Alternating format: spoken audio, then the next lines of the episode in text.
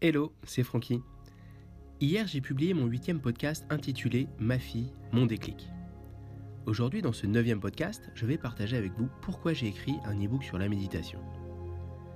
Dans le précédent épisode, je partageais un événement stressant qui est arrivé à ma fille aînée lors d'une évaluation alors qu'elle n'était encore qu'au CM1.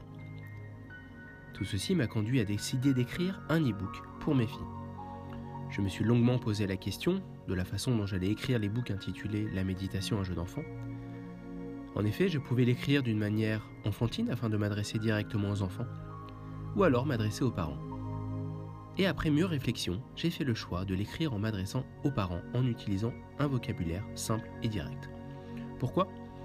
Tout simplement parce que si je m'adressais aux parents, je prenais le risque que certains enfants ne sachent pas lire, et sachant qu'il est possible de commencer à méditer à partir de 4-5 ans, avec l'aide d'un adulte bien entendu, eh bien ces derniers n'auraient pas pu en profiter. J'ai donc décidé de parler aux parents, car cela me permettait d'atteindre trois objectifs. Premier objectif, sensibiliser les adultes à la méditation. Deuxième objectif, faire découvrir la méditation aux enfants. Troisième objectif, et non des moindres, créer une activité commune parents-enfants autour d'un doux sujet qu'est la méditation.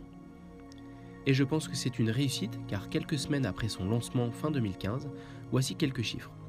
Plusieurs milliers de téléchargements, numéro 1 dans le top 100 dans la rubrique bien-être et spiritualité devant le Dalai Lama, de nombreuses évaluations 5 étoiles, 25 pour être très précis, de nombreux emails et messages divers et variés sur la satisfaction de mes lecteurs qui découvraient la méditation sous un angle abordable et non spirituel.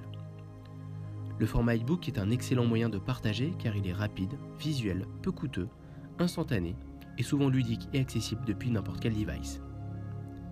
J'espère que vous avez pris du plaisir à écouter ce podcast, tout comme moi j'en ai pris à le réaliser. Namasté